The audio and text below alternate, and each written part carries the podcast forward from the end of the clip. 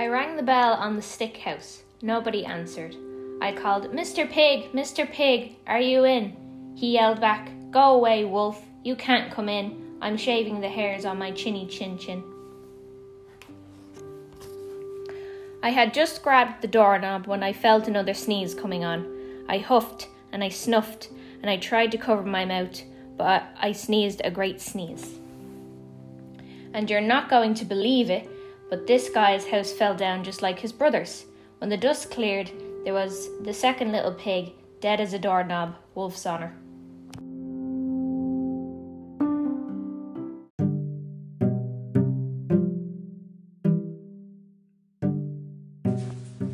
Hey Oscar, it's Rachel. Now you know food will spoil if you just leave it out in the open, so I did the only thing there was to do. I had dinner again. Think of it as a second helping. I was getting awfully full, but my cold was feeling a little better, and I still didn't have that cup of sugar for my dear old granny's birthday cake. So I went to the next house. This guy was the first and second little pig's brother, but he must have been the brains of the family. He had a business house of bricks. I knocked on the brick house, no answer. I called, Mr. Pig, Mr. Pig, are you in? And do you know what the rude little porker answered? Get out of here, wolf, don't bother me again. Talk about impolite. He probably had a whole sack full of sugar, and he wouldn't give me even one little cup for my dear sweet old granny's birthday cake. What a pig. I was just about to go home and maybe make a nice birthday card instead of a cake when I felt my cold coming on.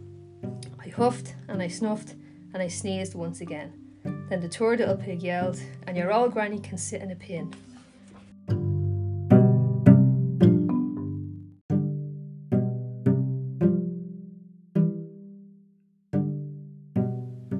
Hi, Oscar. Nanny Graham here.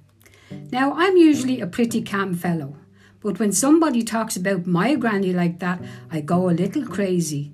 When the cops drove up, of course, I was trying to break down this pig's door, and the whole time I was huffing and puffing and sneezing and making a real scene. The rest, as they say, is history.